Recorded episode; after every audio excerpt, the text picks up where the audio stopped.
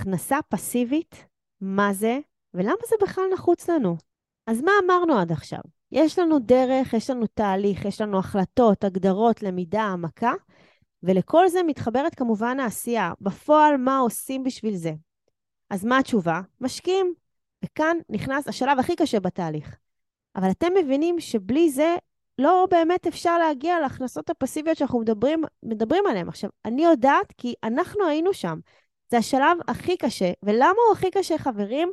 כי הוא הכי מפחיד. הוא הכי מפחיד, הוא כרוך בסיכון, והמוח שלנו נכנס כאן לאיזושהי מגננה בשביל להזהיר אותנו מפני הסיכונים, ומה שהוא עושה, הוא מטשטש לנו את הסיכויים.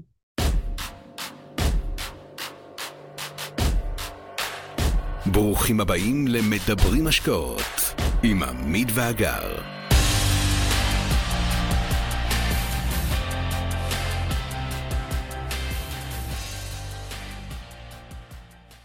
ככה אנחנו בנויים, כנראה משחר האנושות, והישרדות הייתה שם המשחק, וגם במאה ה-21 המשחק הזה עדיין רלוונטי.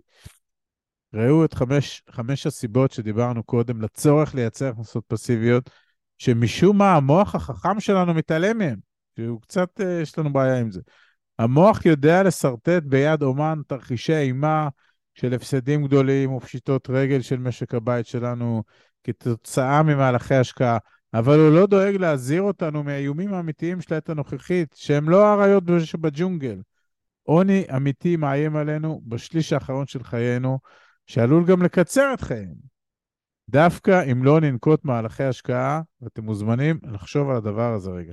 לצד משחק ההישרדות והלמה צריך, חשוב גם לא לשכוח את הלמה כדאי. כלומר, אותם תרחישים טובים שהתחלנו איתם, חופש הבחירה והשפע שהחיים מזמנים לנו, האקטיביות שאנחנו מדברים עליה תוכל להביא אותנו למקום של פסיביות בכל הנוגע לצורך לשרוד כלכלית ולפעילות רבה מבחירה בכל יתר ערוצי החיים והחלומות שלנו.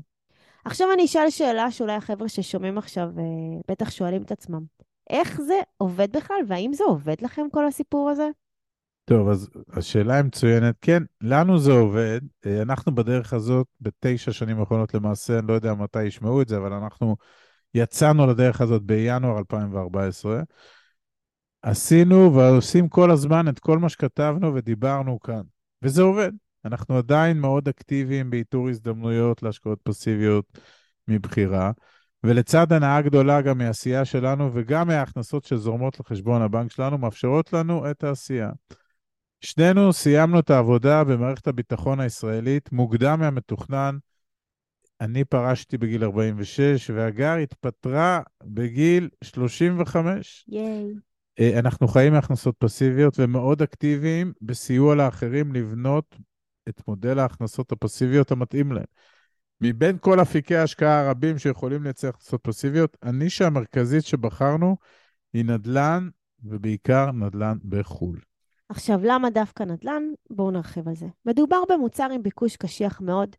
אנשים תמיד יזדקקו לקורת גג וכנראה גם יוותרו על הרבה הוצאות אחרות לפני ההוצאה על קורת הגג הזו.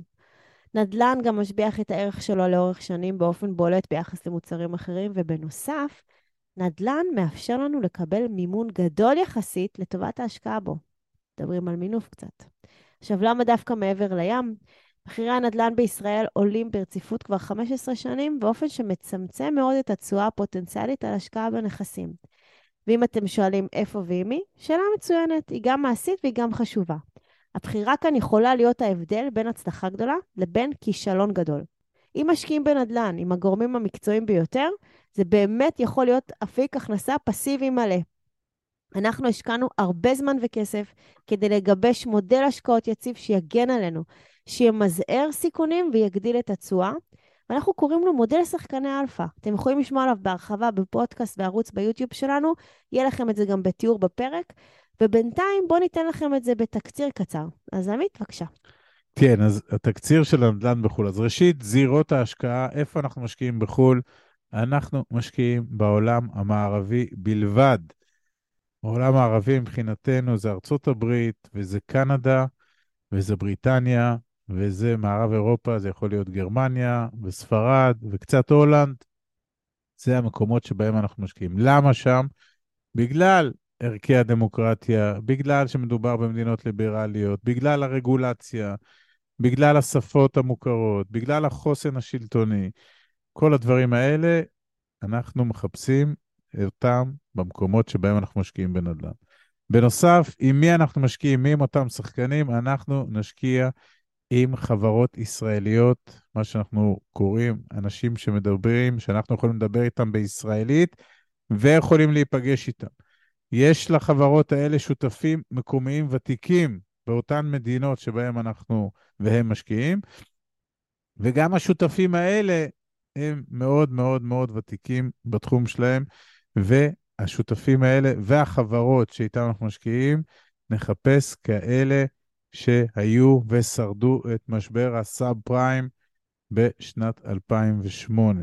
אנחנו מאוד מאוד מאוד מאמינים שמי שחווה משברים גדולים במהלך הקריירה שלו ושרד אותם, אז ההתנהלות שלו הופכת להיות הרבה יותר מקצועית, ולכן אנחנו מחפשים את השחקנים הוותיקים ביותר שיש. לגבי העסקאות, שחקני האלפא שאיתם אנחנו משקיעים, ישקיעו גם הם בכל עסקה שהם מציעים למשקיעים קטנים להיכנס אליה.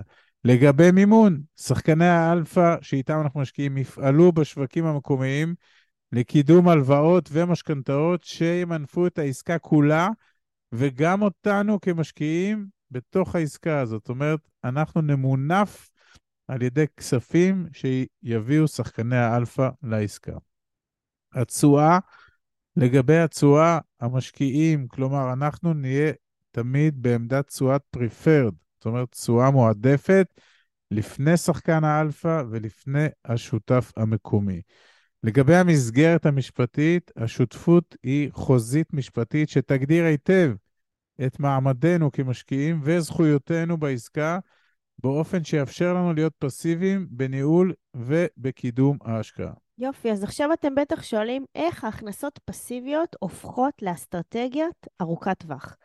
אז אחרי כל זה, אחרי ההחלטה, הלמידה, הבחירה וההשקעה עצמה, עכשיו צריך לשמר ולהגדיל ולשפר כל הזמן, לאורך זמן, תוך צפייה קדימה אל עבר העתיד. מאז שאנחנו יצאנו לדרך, אנחנו עוזרים לזוגות וליחידים לבנות את האסטרטגיה הזו, שבעזרתה הם יוכלו להגשים חלומות. אתם כולכם מוזמנים, אם לא עשיתם את זה עד עכשיו, לקבוע איתנו פגישה דרך האתר שלנו ולהצטרף לאלפים שכבר עזרנו להם. בינתיים, על קצה המזלג, נגיד שבבסיס השיטה שלנו אנחנו שואלים את עצמנו וגם את מי שמדבר איתנו רק שתי שאלות.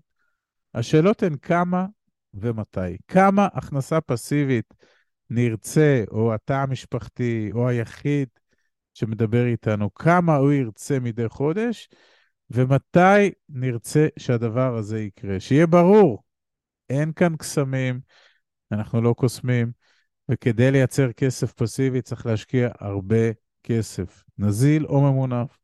אנחנו מחשבים תשואה שנתית של כ-7% נטו בממוצע מתיק ההשקעות שלנו. לצורך הדוגמה, אם נרצה 20 אלף שקל הכנסה פסיבית בחודש, אנחנו צריכים שמנגנון ההשקעות שלנו יכלול שלושה וחצי מיליון שקל מושקעים. לא להיבהל, בדיוק כדי להתמודד עם גיוס הסכום הגדול הזה, הכנסנו את שאלת המתי. בפרק הזמן שבמהלכו נפעל להגדיל את ההון העצמי שעובד עבורנו לשלושה וחצי מיליון שקלים. פרק הזמן הזה, אצל רוב האנשים שדיברו איתנו ומדברים איתנו, ייקח לפחות חמש שנים. הוא כמובן, פרק הזמן תלוי בהון העצמי ההתחלתי ובנכונות שלנו להסתכן באופן מגודר ומחושר. נכון, זה לא מתאים לכל אחד, אבל כל אחד יכול להתחיל את הדרך ולהחליט וללמוד ולאט לאט ובזהירות גם לראות איך להשקיע ומתי להשקיע. אז חברים, אנחנו יודעים לעזור ולספק הרבה חומר למחשבה בעניין הזה. אנחנו יודעים להציע מהניסיון שלנו איך כדאי לפעול ולמקסם את הכספים הגלויים והסמויים, ואיך להפוך את הכמה ומתי לתוכניות עבודה ברורות. בהצלחה, חברים. עד כאן להפעם. כרגיל, שמחנו לשתף בידע ובניסיון שלנו. מקווים שנתרמתם. מי שממש רוצה להכיר ולהיחשף להזדמנויות ההשקעה בהן אנחנו משקיעים, מוזמן לאתר שלנו, תוכלו למצוא הכל שם. אנחנו כמובן גם פעילים בכל הרשתות החברתיות, מוזמנים לעקוב אחרינו, אם אתם מכירים אנשים נוספים שהתכנים שלנו יכולים לסייע להם, נודה לכם מאוד אם תשתפו אותם. להתראות חברים.